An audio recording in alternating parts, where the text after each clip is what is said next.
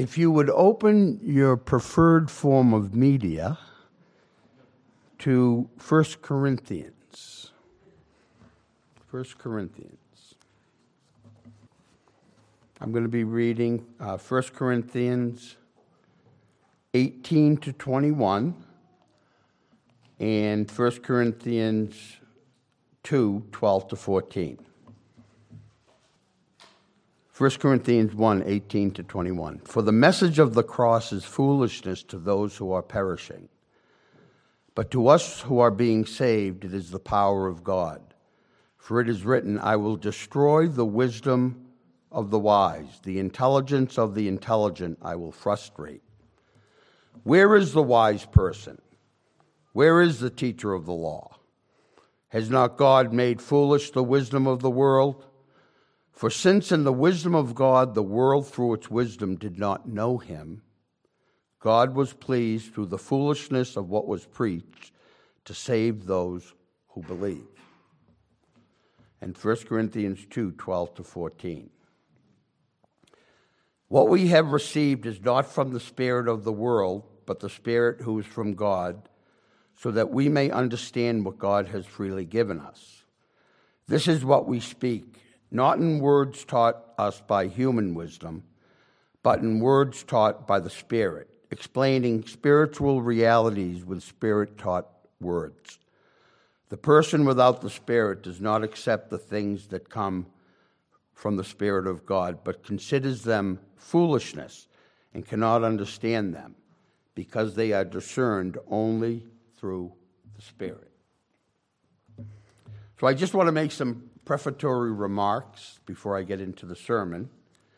Um, I just want to mention Cornelius Van Til, as you guys know, I'm, I'm, i love theology and philosophy, but uh, the esteemed Presbyterian and Reformed theologian, philosopher, and apologist who taught for 43 years at Westminster Seminary, opened every one of his classes by drawing a large circle on the uh, blackboard with creator written in it, and below it, a smaller circle underneath with creature written in it.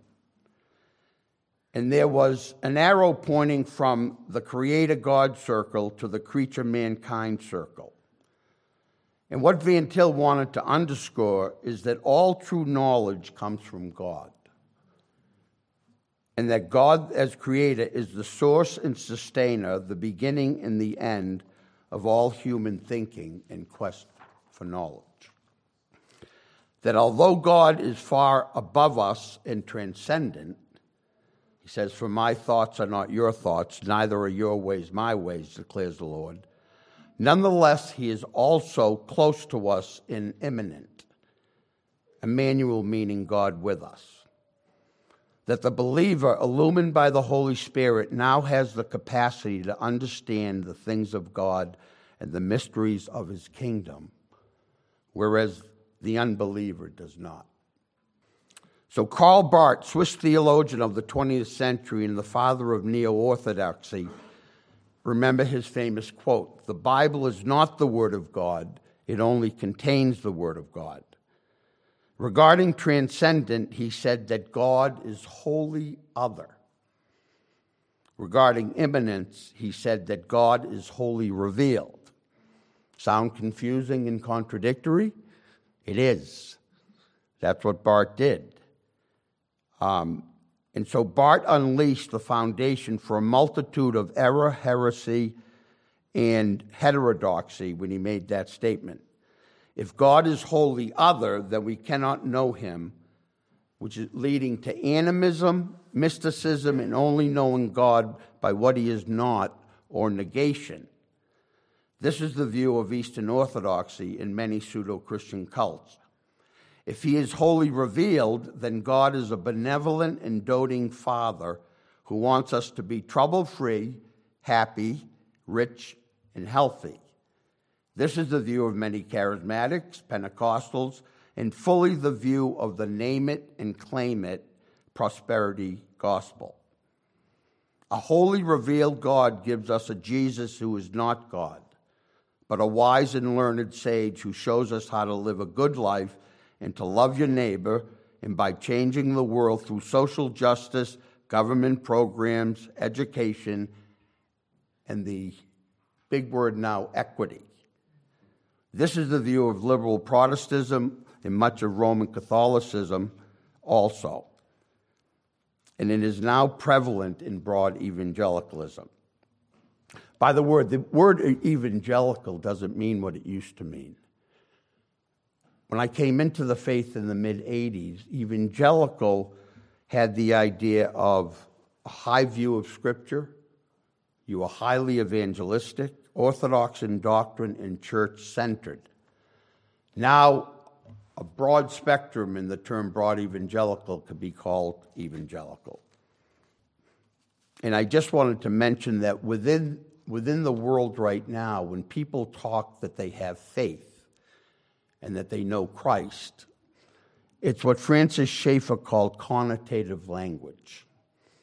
In other words, you, when you hear people talk like that, and when, I'm not judging any hearts, but basically they're using words, but they're not using the words in the meaning that you would, that they're normally used in or correctly. So I was watching uh, the other night Fox News, and Tammy Bruce and Kathy Lee Griffin were talking on an interview. And Kathy Lee, of course, has been very vocal about her faith. Um, and she talked about Jesus and having faith. And Tammy Bruce said to her, I believe in Jesus, and I love God, and I have faith. Well, Tammy Bruce is a bright lady, but Tammy Bruce is a practicing lesbian. But she can say those things connotatively and get by with it, of course, on TV. Um, and that's what you do have uh, in much of postmodern culture right now. So uh, people talk about having faith, and yet it doesn't mean uh, what is meant in the correct phrase of the word. And only the Reformed tradition has a proper balance between transcendence and immanence. I like to use the maxim of St. Anselm I believe, which also conveys the idea that I obey, in order that I might understand. All true knowledge can only be known through a saving knowledge of Christ, not a mere intellectual assent of the emotion, mind, and will. In other words, it's as much as that we obey Christ that our knowledge is correct and that we grow in knowledge. Only obedience brings true knowledge. Although the unbeliever is able to think, think, true thoughts and do many things that are useful to mankind, admirable, and at times even sacrificial, none of these acts by the unbeliever are truly good because he does not do them unto God and for his glory. So in the passage I read, it said, The intelligence of the intelligent I will frustrate. All secular philosophy as conceived without the illumination of the Holy Spirit, although able to present isolated and sometimes brilliant ideas and maxims built on incredibly complex systems, ultimately fails completely. The fundamental problems of the philosophers that try to solve the one and the many the ultimate and the proximate, the good and the evil, somethingness and nothingness, according to Van Til, can only be reconciled in the Trinity of the Godhead. Only one God in three persons provides the basis for true knowledge. John Frame quotes In Van Til's theology, the sovereignty of God becomes the basis for all thought and knowledge, as well as a religious principle. The Trinity becomes the answer to the philosophical question of the one and the many, good and evil, and something and nothingness. And if you would turn to 1 John 2:20, but you have an anointing from the Holy One and you know all things. What an amazing statement, you know all things. By the way, that's an ellipsis uh, in grammar where you intentionally leave out words because they're assumed from the context. It says we know all things. This does not mean that when a person becomes a Christian, they automatically become brainiacs or Renaissance savants. But it does mean that knowing God as the source of all knowledge and knowing their own limitations, weakness, and total dependence on God, they understand all things truly. Not exhaustively. We don't even attain that in heaven. Even in heaven, we will, will not know anything because we'd be God. But truly, the unbeliever cannot know anything truly in this sense of the word. Therefore, it is only the true Christian that can understand ultimate reality. Even Van Til used to joke that a believer and a non believer do not even see a cow in the same way. And 2 plus 2 equals 4 is not seen the same way at an ultimate level, according to Van Til. We see the world differently than the unbeliever. Calvin likened the difference between how the Christian and the non Christian view the world and reality by comparing the unbeliever, and that you know Calvin, he can be tough, to an ass at a concert. Both the human, imagine being at a Beethoven concert and seeing a donkey beside you. Both the human listener and the unbeliever hear the same thing. But the donkey cannot appreciate the beauty, the intricate melody, notes, tones, and majesty of the music. Likewise, nor can the unbeliever understand, appreciate, enjoy the things of the Spirit and of God. Now, by the way, I'm not trying to denigrate unbelievers. Um, I love them. Uh, Jesus was a friend of sinners. Um, when I came home with the faith, and a lot of friends said that I don't believe that. As soon as I did something unethical or wrong, they'd point it out and tell me that's not how a Christian lives.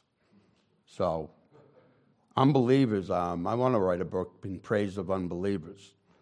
And there's only one group in the Bible that had their theology absolutely correct.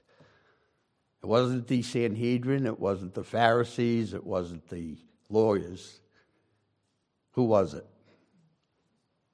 The demons. The demons had perfect theology. They knew God was, the, was Jesus was the creator, but they did not bow down to him. William Gurnall, in his wonderful devotion, The Christian in Complete Armor, said this during my quiet time, March 3rd. The thoughts of the corrupt mind are incapable of perceiving the things of God. All its desires, delights, cares, and fears are wrapped up in the present world and are therefore fleshy. Just as the sun hides the heavens above it while revealing the things beneath, so carnal reason leaves the creature in the dark concerning spiritual truths, while enlightening his carnal knowledge most excellently. Every creature has its proper diet. The lion does not eat grass, nor the horse flesh just so, what is food to the carnal heart is poison to the gracious, and what is tasty to the gracious is odious to the carnal. And if you turn to Proverbs 12, I think I have here 1 to 7, but I don't know if it's all that. But let me read it. The Proverbs of Solomon, son of David, king of Israel to know wisdom and instruction, in wise dealing, in righteousness, justice, and equity, to give prudence to the simple, knowledge and discretion to the youth. Let the wise hear and increase in learning, and the one who understands obtain guidance. To understand a proverb and a saying, the words of the wise and their riddles. The fear of the Lord is the beginning of knowledge and the knowledge of the Holy One is understanding. Fools despise wisdom and instruction. That's the verse that changed my life in 1984. I was living autonomously without God, and I picked up the Bible after a terrible uh, anxiety attack. And I opened to that proverb, and my life has never been the same. that the fear of God is the beginning of all wisdom, and knowledge of the Holy One is understanding. I had to make some changes, and I did. In Colossians chapter 2, it says, We are knit together in love to reach all the riches of the fullness and assurance of understanding and the knowledge of God's mystery, which is Christ, in whom are hidden all the treasures of wisdom and knowledge. Imagine in Christ are hidden all the treasures of wisdom and knowledge. In Psalm 27 4, one thing I ask of the Lord, that will I seek after, that I may dwell in the house of the Lord all the days of my life, to gaze upon the beauty of the Lord and to inquire in his temple. I might eisegete here a little, but I love that verse. And what I get from it is this Heaven will not be static or boring in any way the exact opposite eternal worship of God and ever increasing adoration of His beauty. There's going to be an expanding aesthetic in heaven as we look at the beauty of Christ and the Lord, and an ever expanding knowledge of Him and His ways. I challenge everybody. We've got to continue to grow in the Lord. We can't just stay babes. We get ready for heaven by continuing to learn and grow. You'll be getting ready for heaven by doing that. Are you growing in wisdom and knowledge of Christ? I, I, I, like to make the joke that I became reformed by reading footnotes. I would read a book. I started out a dispensationalist. I'd read a book, see a footnote, and I'd go get that book. And I'd say, That guy's Presbyterian? I thought all Presbyterians were unbelievers. But I, I, kept moving forward and forward, and finally I came into the doctrines of grace.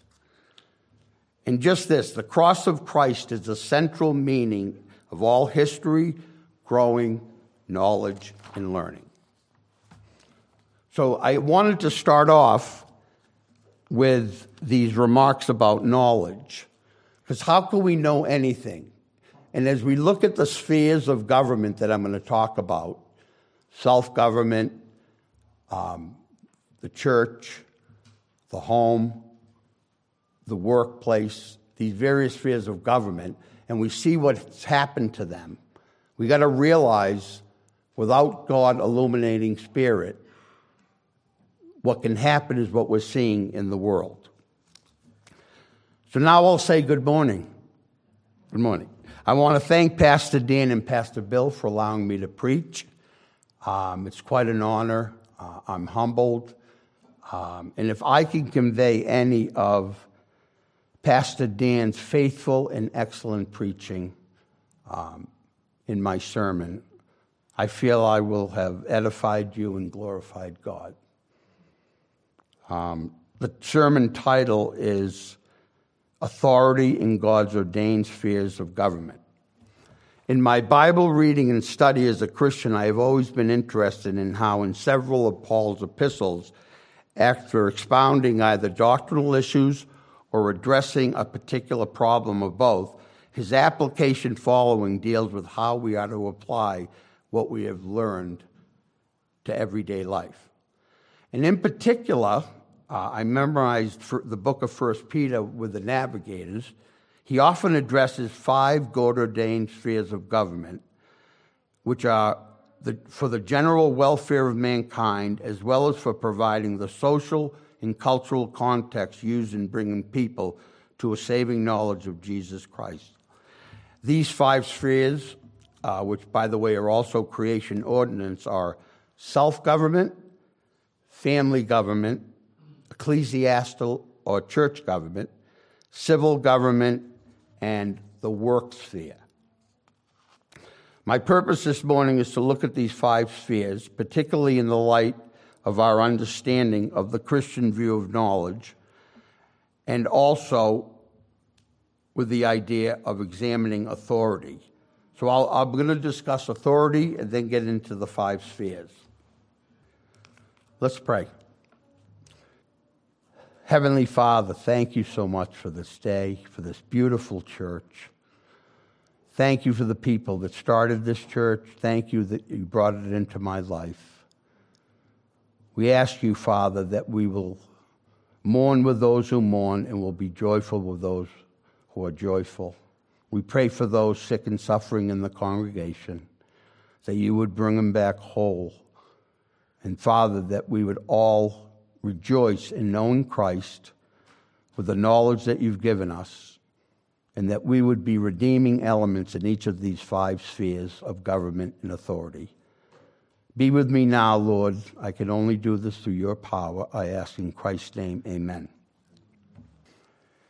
My sermon text is Romans 13:1, if you'll turn there. Just one verse. Everyone must submit to governing authorities, for all authority comes from God, and those in positions of authority have been placed there by God. This verse underscores the fact that by virtue of who God is, eternal, infinite, omnipotent, omniscient, and as the creator of all things out of nothing, that all authority in heaven and on earth, both seen and unseen, comes from God. I want to talk about autonomy. Human beings, especially in the modern era, with the wonders of science and technology, being isolated and detached from nature, regarding have to provide their own food, clothing, shelter, and medical needs for themselves, generally believe they are an authority unto themselves. In other words, they are autonomous or self governing.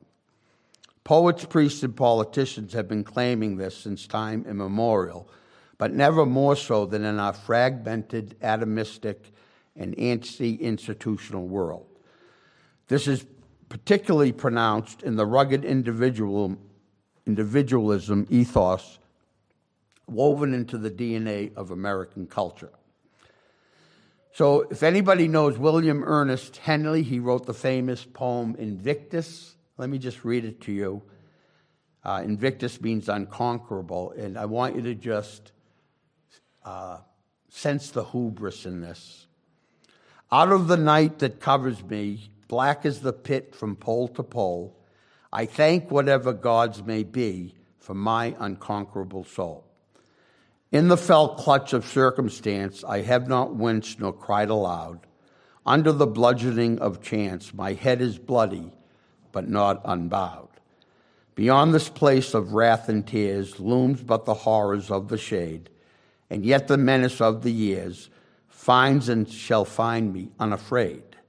It matters not how strait the gate, how charged with punishment the scrolls. I am the master of my fate. I am the captain of my soul. By the way, Henley died in 1903 at the age of 52 from falling off a railway carriage. So, so much for unconquerable. Walt Whitman, in his poem on the centrality of the individual called Song of Myself, opens it I celebrate myself and sing myself, and what I assume, you shall assume. For every atom belonging to me, as good belongs to you. I don't know how many of you saw the Ukrainian girl singing that song. Um, they had a little girl sing. The song is called Let It Go from the movie Frozen. So I looked up the word, uh, the lyrics to the song. She's a beautiful little girl, and they had her on a chair, and uh, it was kind of the pick me up type song. Here's the lyrics It's time to see what I can do, to test the limits and break through. No right, no wrong, no rules for me. I'm free. Wow sweet little girl, but if she only knew that she was staying in a subway station because of that. It's amazing all these movies. Circle of Life, y'all, you know that song? Harry Potter, Born This Way by Lady Gaga. My current candidates for Antichrist right now are Walt Disney Company, J.K. Rowling, and Lady Gaga. So there's more to come. Even we Protestants, I must remind you, that uh, are not free from this idea of autonomy. Max Weber, the famous sociology, once did a study on why Protestants commit suicide more than Roman Catholics. I know this was over 100 years ago, but his conclusion was that Protestants commit suicide in greater number due to the fact that they emphasis they emphasize an isolated and individualist approach to their faith. It's me and Jesus, in contrast to the more communal, church centered, and integrated approach of the Roman Catholic. Now, I say that that was a study over 100 years ago, but that's not true today. We have true fellowship. You don't see that in the Roman Catholic Church. Another thing, another book about autonomy was Robert Bellah in his book with other authors called Habits of the Heart. And he, and he coined a phrase called Sheilaism. The term derives from a woman named Sheila Larson, who was quoted by Bellah in the book Habits of the Heart as following her own little voice in a faith she calls Sheilaism. It came to be a shorthand term for an individual system of religious belief which co opts strands of multiple religions chosen by the individual, usually without much or any theological consideration. And that's what you have today. You have people just putting together their own religion in, in, in large part, detached from any theological doctrine, and she calls it Sheilaism.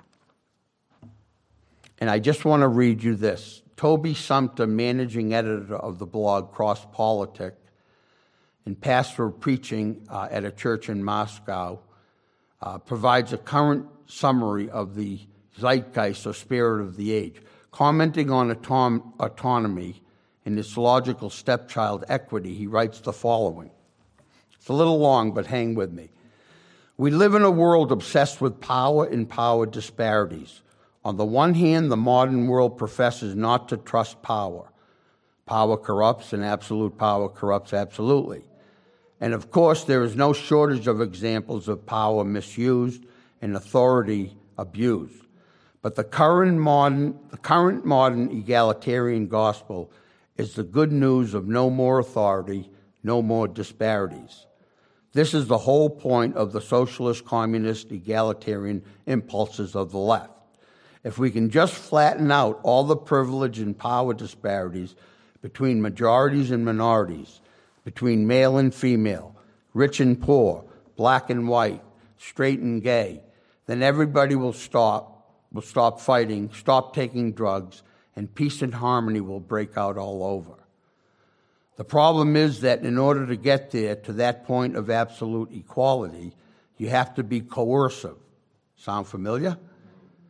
You have to force people to give up their power and privilege, which means in order to get to what to that supposed non-authoritarian utopia, you have to exercise um, what shall we call it? Authority. Authority and power are inescapable. Inescapable. There will always be some with more influence, some with more gifts, some with more strength, more authority, and yes, more power. The question is not whether there will be powers and authorities. The question is whether the power will answer to anyone or whether it will be autonomous, a law left unto itself. The terror of the modern progressive project is the lie that authority is only temporary until everything is completely equalized, and then authority will just fade away and power will be voluntarily relinquished. Sound familiar? So, just um, to finish this thought, all systems and thought that do not acknowledge that all authority is derived from the Creator, God of the Bible, are, con- are contradictory and self referentially incoherent. The Christian, on the other hand, submits to a world that actually is, the one created and ordered by a creator. And this creation implies authority, and authority implies an author.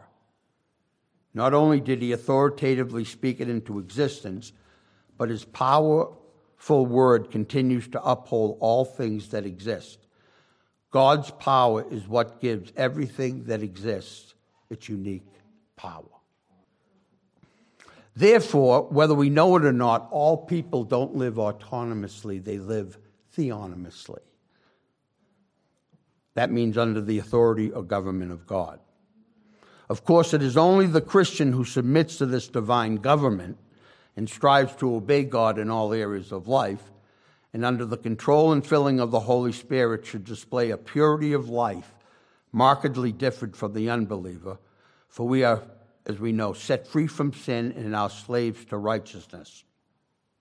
However, even the unbeliever is totally under God's authority and government, whether he knows it or not.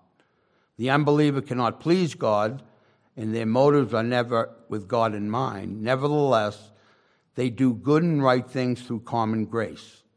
But my point is that whether we know it or not, believer or unbeliever, we're living theonomously. We live under the government of God. Westminster Confession says on God's eternal decree God from all eternity did by the most wise and holy counsel of his will freely and unchangeably ordain whatever comes to pass.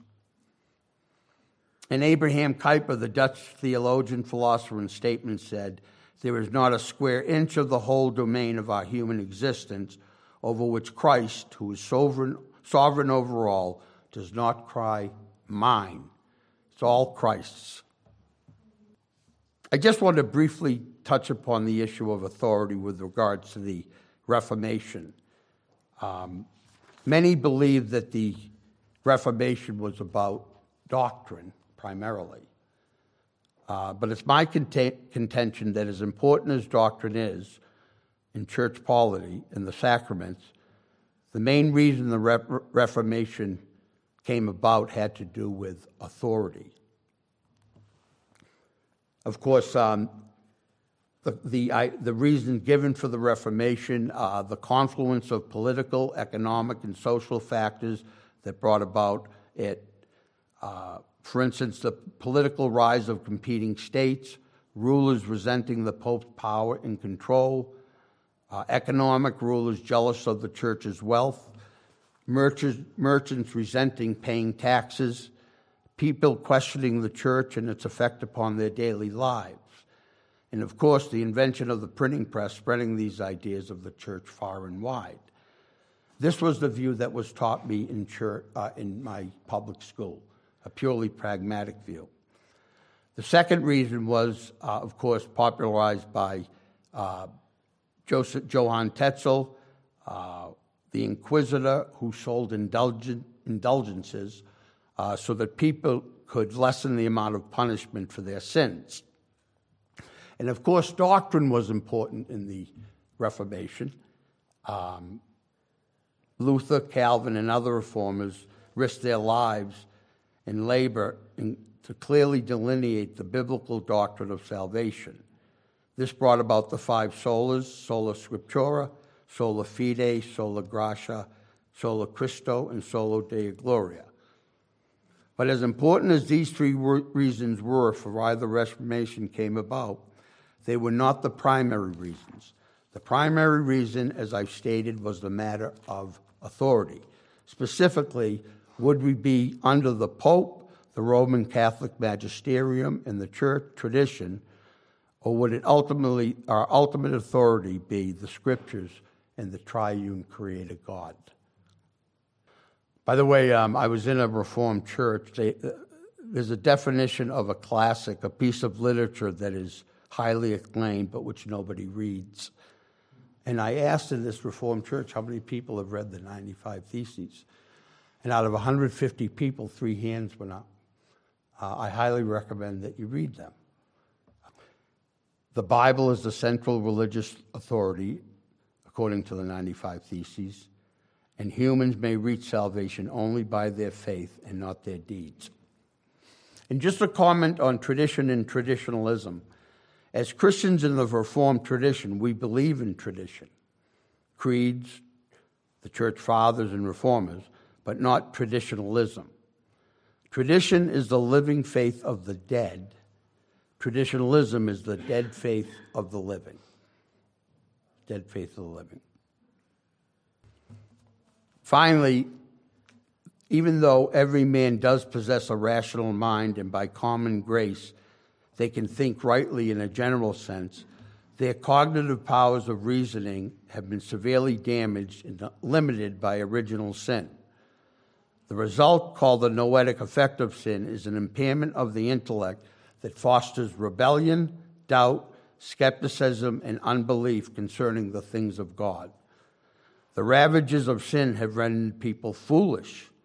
They are intellectually and morally corrupt, or as we say, totally depraved. Just a final thing about the noetic effect. Noetic means thinking that we're damaged by that original sin. Um, woe to those who call evil good and good evil, who put darkness for light and light for darkness. And that's the world we're living in now. We're living in a topsy turvy world. And finally, about general revelation as far as how much knowledge it gives us, it says, The heavens declare the glory of God, the skies proclaim the work of his hands. Day after day, they pour forth speech. I just want to say this general revelation gives us a general knowledge. What it does is it both enlightens us that it says that we know God through creation, it says in Romans 1. But, it, but it's not enough knowledge to save us. So R.C. Sproul has a nice quote about both the limits and the responsibility of general revelation. It's not enough knowledge to get us to heaven, but just enough knowledge to send us to hell. And these two limiting factors of the noetic effect of sin and general revelation are best expressed, and Pastor Dan has been preaching about that in Romans 1.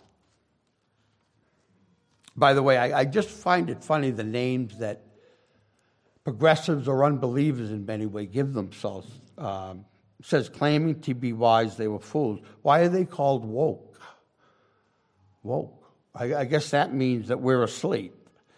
Um, gays call it pride. Pride comes before the fall. Gay pride. Um, Lenny McKelvey, anyone knows who he is? He gave himself the humble name Charlamagne tha God. Wow. Um, so, finally, the fool says in his heart, There is no God. They are corrupt and do abominable deeds. There is none who does good. The use of the word fool here in Hebrew f- refers not only to the individual's mental capacities, but also his lifestyle that's corrupt. But we have the gospel. Thankfully, God stands ready to rescue those whose minds have been ravaged by sin. By crying out to God for salvation by a true sorrow for sin, and a true repentance and surrender to Christ as Lord and Savior, lost sinners like us can have the mind of Christ. No longer slaves to sin, believers can live abundantly and victoriously by understanding God's purpose and plan for their lives. Unlike unbelievers who believe they are here by some random accident, followers of Jesus Christ know who they are, why they are here, what they are to do, how to do it, and where they're going. Isn't that beautiful that we have that illumination of the Spirit, that we know why we're here? We're, we're to number our days so that we can live wisely and fully for Christ. By the way, just a thought on evangelism. Since we don't like the phrase, come and accept Christ, what do we do as reformed people when we, when we do evangelism? And I don't think that it's formulaic in any way, but I've thought through it. And instead of asking them to accept Christ, I tell them to cry out for salvation that God might save them. Right? That's the idea of pre, uh, predestination being put into the equation. God will do his work. By the way, um, it can't be completely open ended. The Puritans used to have a phrase called closing with Christ. As a salesman, um, I know what he meant. That we do have to, at times when it's right, command them, tell them to believe the gospel of Jesus Christ. So, with this in mind, the discussion of knowledge and authority, and the limits and extent of both general revelation and spe- special revelation, let us look at the five God ordained spheres of government. God delegates self government, the discipline, self control, intentionality, and pers- personal responsibility God requires of the individual. God mandates marriage and the family government, the order of authority and the responsibility of parents and children, which God requires in the family. God delegates ecclesiastical or church government, church polity, government, the celebration of the sacraments, exercise of discipline and membership that God requires of pastors, elders, in the body. God delegates civil government, the rights and responsibilities of the civil government and its citizens. And God de- delegates workplace government, the rights and responsibilities of employers and employees. If you would please open to Genesis 2 15 to 17. In Reformed the- Christian ethics, the creation ordinances are the commandments given to Adam and Eve in Genesis 1 and 2. These mandates predate the Mosaic Law and are often thought to apply to all people rather than just Christians. When the Lord placed Adam and Eve in the Garden of Eden, he established a bond with them and all their descendants. The requirements of this covenant are binding upon everyone who's ever lived, since all people are ultimately descended from Adam and Eve. In the first two chapters of the Bible, these five great creation ordinances, some explicit, some implicit, are fully defined. Let's start with self government. And the Lord commanded the man, saying, Of every tree of the garden you may freely eat, but of the tree of the knowledge of good and evil you shall not eat, for in the day you eat of it you shall surely die. The first sphere of authority in government in the Christian life is self government.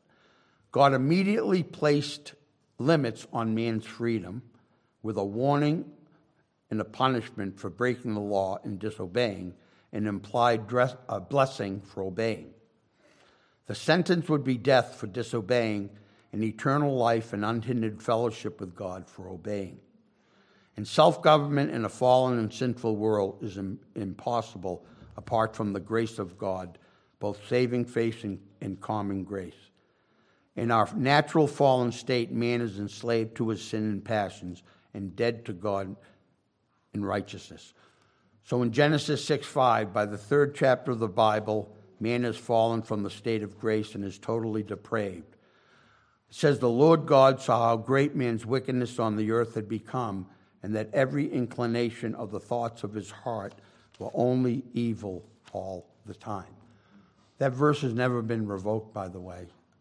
Um, when we came into the world with the image of God, after the fall, the imago Dei, or image of God, was severely shattered but not annihilated. After the fall, we retained the image of God structurally but not functionally. We retain it formally but not substantially. All people are commanded to live, live coram deo in the presence of God. So, the first and most fundamental reformation that must occur before an individual can live coram deo and govern himself and be truly free is through a saving knowledge of Jesus Christ. Self government extends to all humanity, and a society can only be free when Christians act as preserving agents. You're the salt of the earth, and unbelievers practice self government through the common grace of God. I know this is a Don Barton type church, but I will quote James Madison. We have staked the future of all our political institutions upon the capacity of mankind for self government, upon the capacity of each and all of us to govern ourselves, to control ourselves, to sustain ourselves according to the Ten Commandments of God.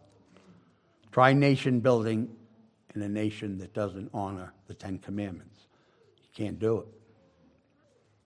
I just want to mention something about self government um, sociologically. Martin Luther King preached social justice. He didn't have the most ethical life. If he had preached self control, marriage fidelity, it might have been different. So I want you to remember these numbers. In 1960, 25% of African Americans, 13% of Hispanics, and 8% of whites lived in households led by single mothers. In 1922, it's 75% of black households, 52% of Hispanics, and 28% of whites that live in single households. And when you think that of the U.S. budget is 50% for entitlements, you see how costly the lack of self government is. Family government. The second God ordained sphere of government is the family, which includes marriage and the procreation mandate. So God created man in his own image. In the image of God, he created him. Male and female, he created them. Then God blessed them, and God said to them, Be fruitful and multiply, fill the earth and subdue it, have dominion over the fish of the sea, over the birds of the air, and over, over every living thing that moves on the earth. Therefore, a man shall leave his father and mother and be joined to his wife, and they shall become one flesh. So the family is an ordained sphere of authority in which the husband is the head of the household and children are under the authority of the parents. If you just turn to 1 Peter 3, verses 3, 1 Peter 3, 1 and 7. Likewise, husbands, be subject to your own Wives, be subject to your own husbands, and likewise, husbands, live with your wives in an understanding way, showing honor to the woman. By the way, the family has been called by some the ministry of health, welfare, and education.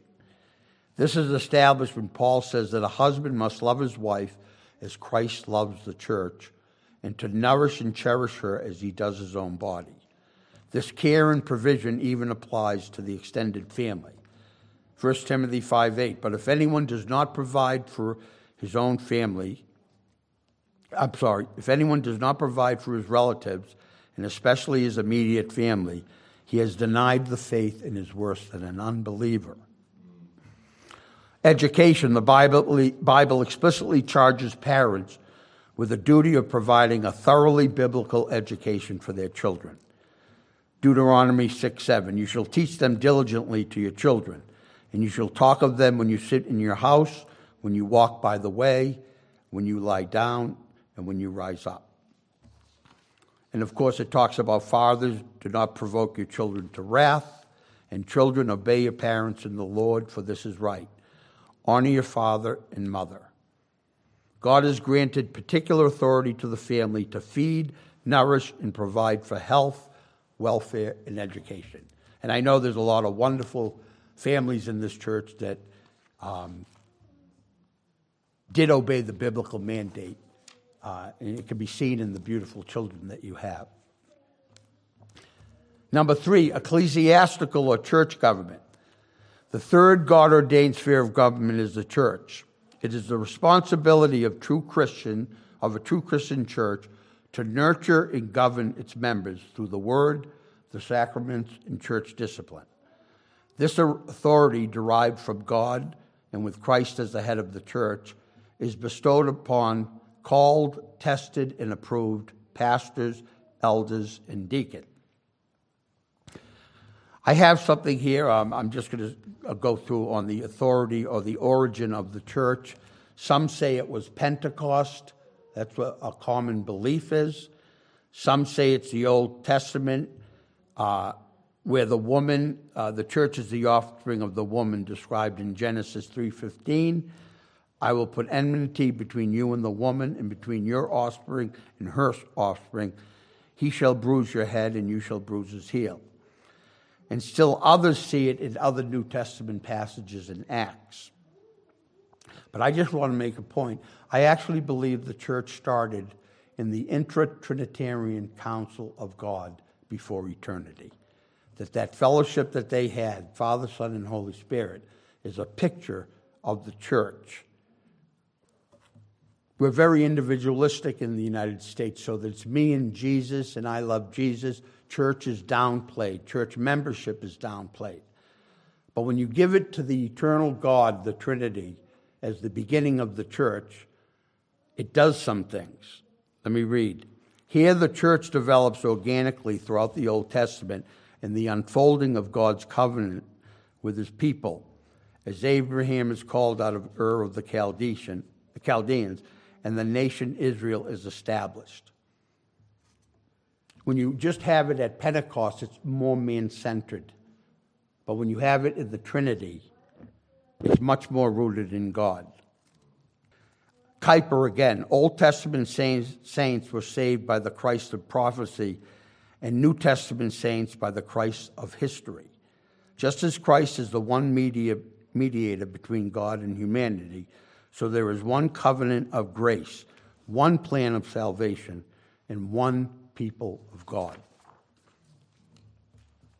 I won't go into the dispensationalist views. We're all pretty f- familiar with that. Um, so I just wanted to mention um, these different views of where the, the church actually originated. The bride of Christ. As the Son accomplishes what he set out to do at the cross and resurrection, the Father rewards him by appointing him heir of all things and gives him a bride, the church a people of his own inheritance. Imagine that the church is given to Christ as a bride. The Father sends the Spirit to testify to Christ and apply Christ's redemption to the hearts of Christ's people, making them joint heirs with Christ. It is proper, therefore, to acknowledge that the church originated in eternity past and that there are consequences to this eternal and covenantal origin.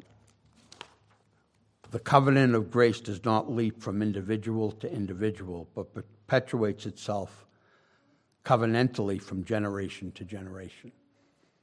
That's one thing I love about the Reformed faith. It, it has a history, it's historical, and it's communal, and it's generational, instead of just me and Jesus.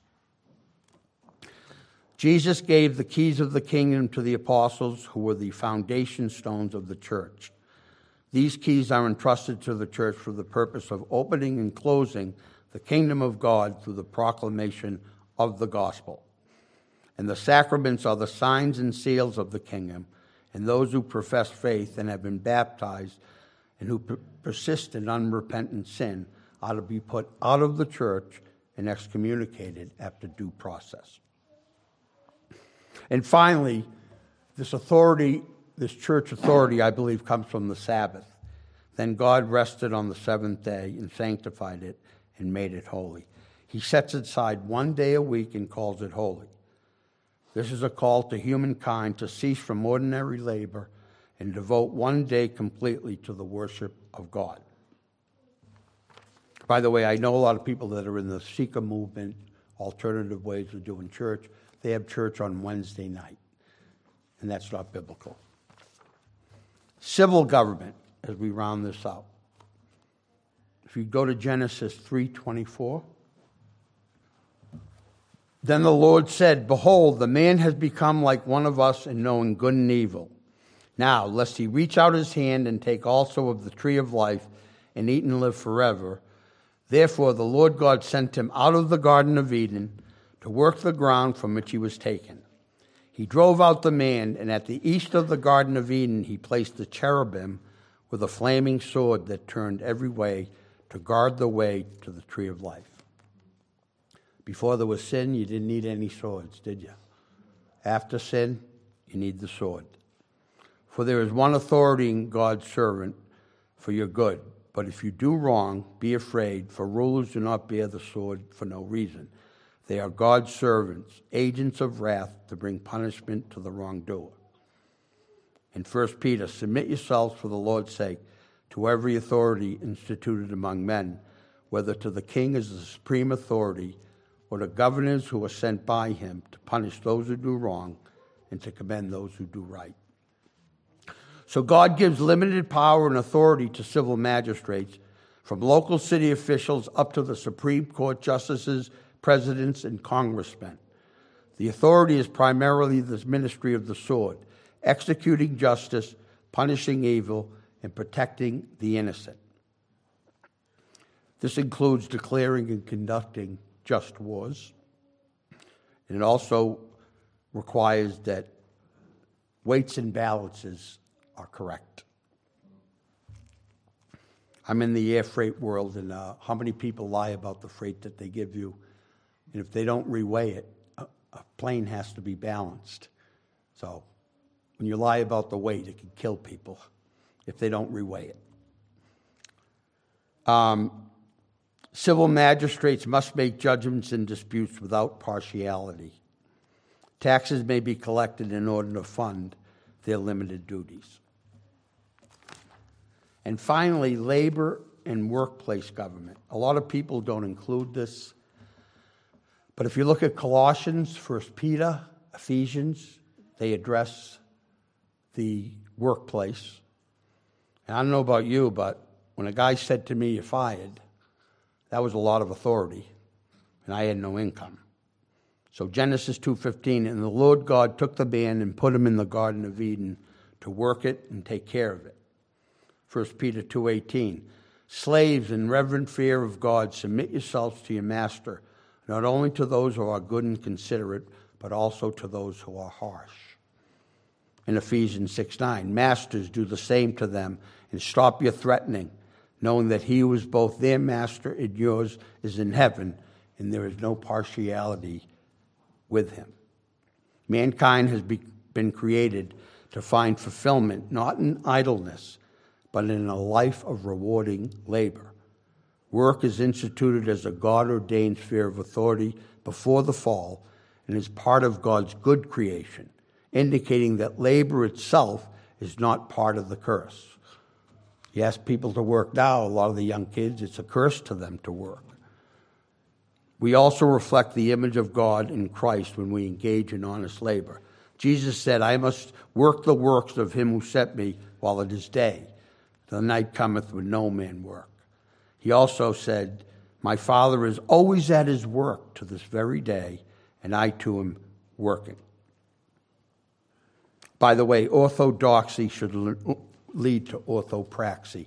Right doctrine should lead to right living. God gives business owners, managers, and executives the power to direct an organization, as well as hire, promote, demote, and fire employees on performance. Couple statistics one third of the average healthy individual's life is spent at work.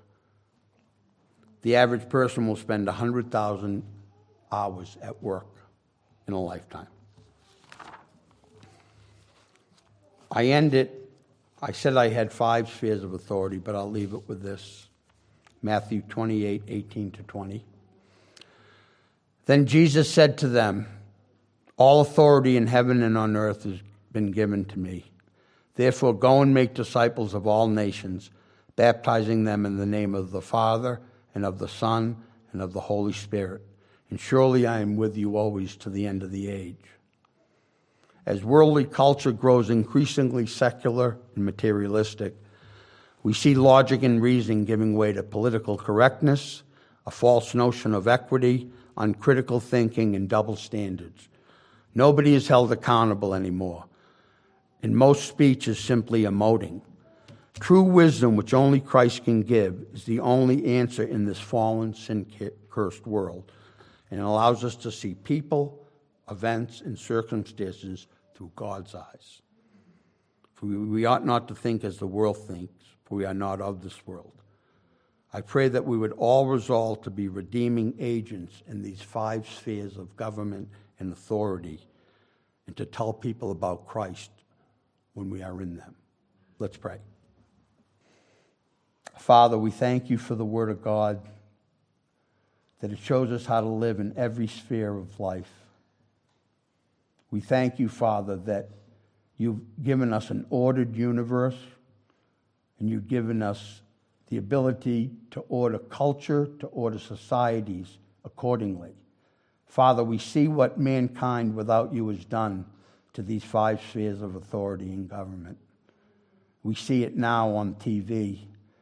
And we see, we've seen it in history as we, as years by year, it seems that these spheres are hated and people do not want to bow to authority.